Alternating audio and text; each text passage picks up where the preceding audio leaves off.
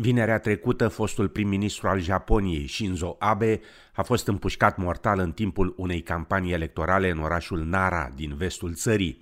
Suspectul, Tetsuya Yamagami, un bărbat în vârstă de 41 de ani a fost arestat la fața locului de forțele de securitate. Inițial, secretarul șef al cabinetului japonez Hirokazu Matsuno declara în fața reporterilor. There was a gunshot at 11:30 a.m. The police have arrested one man. Mr. Abe's condition is unknown. At the Prime Minister's office, we have set a crisis management office. Prime Minister Kishida will be returning to the office immediately. Cabinet members nationwide campaigning will be returning to Tokyo. Such violence cannot be permitted, and we oppose it strongly, and we will take every measure possible. Poliția care investigează asasinatul susține că suspectul avea probleme cu o anumită organizație din care se crede că făcea parte și fostul prim-ministru. Autoritățile nipone nu au numit organizația respectivă și încearcă să determine dacă suspectul a acționat de unul singur. Secretarul adjunct al Cabinetului pentru Afaceri Publice al Japoniei, Koichiro Matsumoto, a declarat că Shinzo Abe dorea să continue să-și servească țara. At 67 year old, uh, he was still very much determined to uh, serve the country he loved, he dearly loved.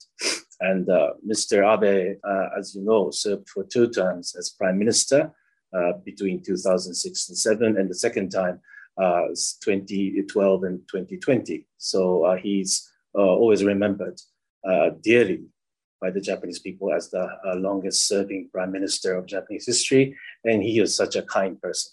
Regina Elisabeta II a Marii Britanii a adus un omagiu fostului premier nipon într-o declarație scrisă în care și-a amintit de vizita acestuia și a soției sale la Palatul Buckingham în 2016. La rândul lor, actuali și foști prim-ministri australieni și-au exprimat șocul la vestea asasinatului din Japonia. Anthony Albanese a postat pe Twitter că gândurile sale sunt la familia fostului premier și la poporul japonez, iar Scott Morrison îl descria pe Shinzo Abe într-o postare pe Facebook drept un bun și înțelept prieten.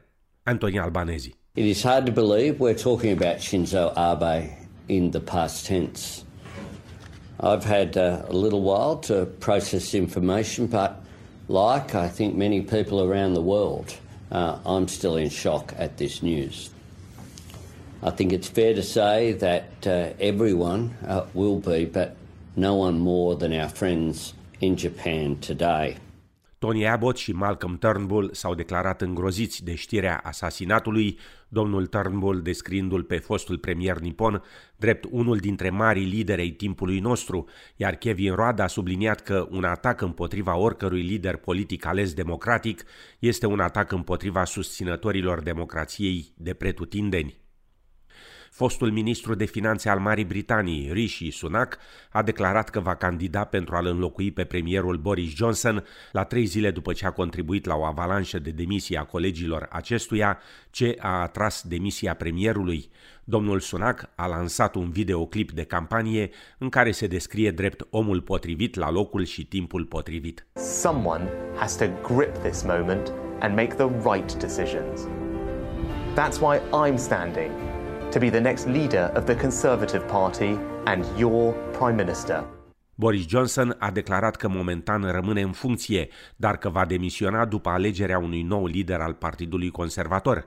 Pe de altă parte, liderul Partidului Laborist, Keir Starmer, afirmă că va înainta săptămâna aceasta o moțiune de neîncredere în guvern pentru a declanșa alegeri generale dacă parlamentarii conservatori nu îl vor înlătura imediat pe Boris Johnson din funcție. This is a very good week for the Labour Party. Uh, and my challenge to the Tories is not who's your next leader going to be, but give us the change we really need. Let's have a general election, let's have a change of government, a fresh start for our country. Ministrul de externe australian Penny Wong afirmă că a avut discuții sincere cu omologul său chinez Wang Yi la summitul G20 ținut anul acesta pe insula indoneziană Bali. Penny Wong afirmă că atât ea cât și ministrul chinez au ascultat cu atenție prioritățile și preocupările celuilalt. As you would expect, I raised a number of issues in, in relation to bilateral, regional and consular issues. Australia and China have gained much through the strength of our economic and people to people ties. We do have our differences. We do have our differences. But as I said this morning, and as I have previously said, we believe it is in the interests of both countries for the relationship to be stabilised.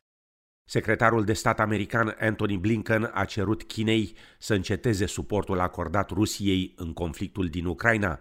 Domnul Blinken și omologul său chinez Wang Yi au discutat timp de 5 ore la summitul G20 din Indonezia. Oficialul american afirmă că Beijingul trebuie să se alăture numeroaselor alte națiuni din lume și condamna Rusia pentru invazia sa în Ucraina. More than four months now into this brutal invasion, the PRC is still standing by Russia. Uh, it's echoing Russian propaganda around the world. Uh, it's shielding Russia in international organizations and uh, even engaging in joint military exercises. We saw that just recently with the strategic bomber control in East Asia. So, what I tried to convey to the state councilor is this really is a moment where we all have to stand up, as we heard country after country do in the G20.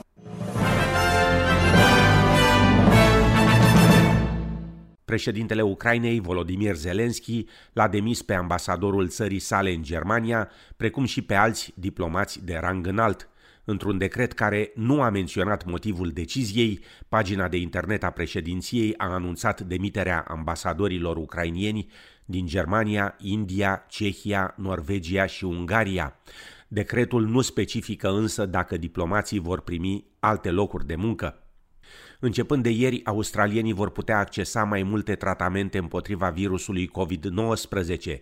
Eligibilitatea pentru un al patrulea vaccin COVID a fost aprobată pentru a include orice persoană de peste 30 de ani, iar medicamentele antivirale sunt disponibile acum pentru persoanele de peste 70 de ani. Guvernul federal afirmă că noile măsuri au fost introduse pentru a combate creșterea rapidă a infecțiilor pe timpul iernii. Președintele Asociației Medicale Australiene, dr. Chris Moy, afirma că acesta este un pas semnificativ înainte. It's an important move to widen the access of these medications and to somewhat simplify the eligibility criteria. So essentially, those over 70 now, with or without symptoms, who have COVID, um, can now get access to the medications. Uh, those over 50 with two risk factors, or Aboriginal or Torres Strait Islanders 30 years and over with two risk factors. Medicii subliniază însă că tratamentele antivirale nu înlocuiesc vaccinarea. Aderarea României la spațiul Schengen a ajuns din nou pe masa discuțiilor la nivel de guvern și președinție în țară. România îndeplinește de peste un deceniu condițiile de aderare la spațiul Schengen, iar autoritățile române, de la președinte și premier până la miniștrii responsabili de domeniile cheie și parlamentari, consideră că România e pregătită să facă acest pas. Amănunte în relatarea colegilor de la TVR. La vizita în țara noastră, președintele Emmanuel Macron a anunțat că Franța vrea ca dosarul să avanseze. Președintele Claus Iohannis a declarat că autoritățile române fac eforturi pentru ca țara noastră să fie primită în spațiul Schengen. Pot să vă confirm că am avut o activitate și eu și echipa mea și echipa guvernamentală foarte intensă pe această zonă. Încercăm să revigorăm discuția în plan european și există câteva semne pozitive. Nu vreau să promit ceva ce poate nu se realizează acum în viitorul imediat, dar fiți asigurați că ne preocupă. Și premierul Nicolae Ciucă a făcut apel la omologul său grec, cu care s-a întâlnit la Atena, să sprijine România în acest demers.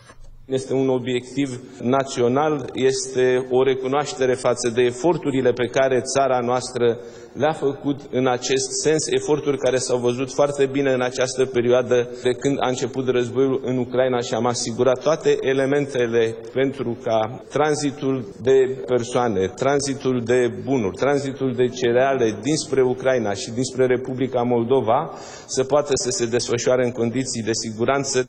Sunt șase domenii cheie care sunt verificate pentru ca un stat să poată intra în spațiul Schengen.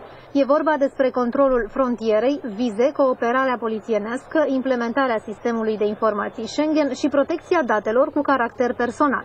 Aderarea la spațiul Schengen are ca efect ridicarea controlelor între frontiere. În acest moment, 26 de state europene sunt membre cu drepturi de pline în acordul Schengen. Vremea nefavorabilă și inundațiile se atenuează în New South Wales, dar aproximativ 4500 de locuitori rămân încă sub ordin de evacuare, au anunțat oficialii serviciilor de urgență din stat.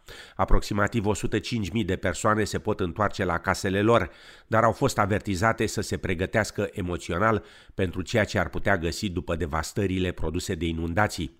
Guvernul federal afirmă că până în prezent s-au alocat 340 de milioane de dolari în ajutorul sinistraților. Sunt disponibile plăți de 1000 de dolari per adult eligibil și 400 de dolari pentru fiecare copil eligibil. Șoselele rămân închise în mai multe orașe, iar serviciile feroviare sunt afectate în regiunile Hunter, Lower Hawkesbury și Blue Mountains. Populația globului va ajunge la 8 miliarde în noiembrie anul acesta. Noi date de la Organizația Națiunilor Unite arată că a fost nevoie de sute de mii de ani pentru ca populația mondială să ajungă la un miliard și doar 200 de ani pentru a ajunge la 7 miliarde. Datele indică de asemenea că anul viitor India va depăși China devenind cea mai populată țară din lume. Prognoza ONU sugerează că populația globală ar putea crește la aproximativ 8,5 miliarde în 2030 și 9,7 miliarde în 2050, înainte de a atinge un vârf de aproximativ 10,4 miliarde de persoane în 2080. Încheiem cu știri de la turneul de tenis de la Wimbledon, unde trofeul în competiția feminină a fost câștigat de Elena Rybakina din Kazakhstan, care a învins-o în finală pe tunisiana Ons Jabeur cu scorul de 3 la 6, 6 la 2, 6 la 2. În competiția masculină, trofeul a fost câștigat de sârbul Novak Djokovic, care l-a învins în finală în 4 seturi pe australianul Nick Kyrgios, cu scorul de 4 la 6, 6 la 3, 6 la 4, 7 la 6. De asemenea, la dublu masculin, australienii Max Purcell și Matthew Eben au câștigat trofeul după 5 seturi în fața campionilor antitră Nicola Mektic și Mate Pavic din Croația. Trofeul la dublu feminin a fost câștigat de cehoaicele Barbara Krejcikova și Caterina Siniakova după victoria cu 6 la 2, 6 la 4 în fața cuplului Elise Mertens din Belgia și Zhang Shuai din China.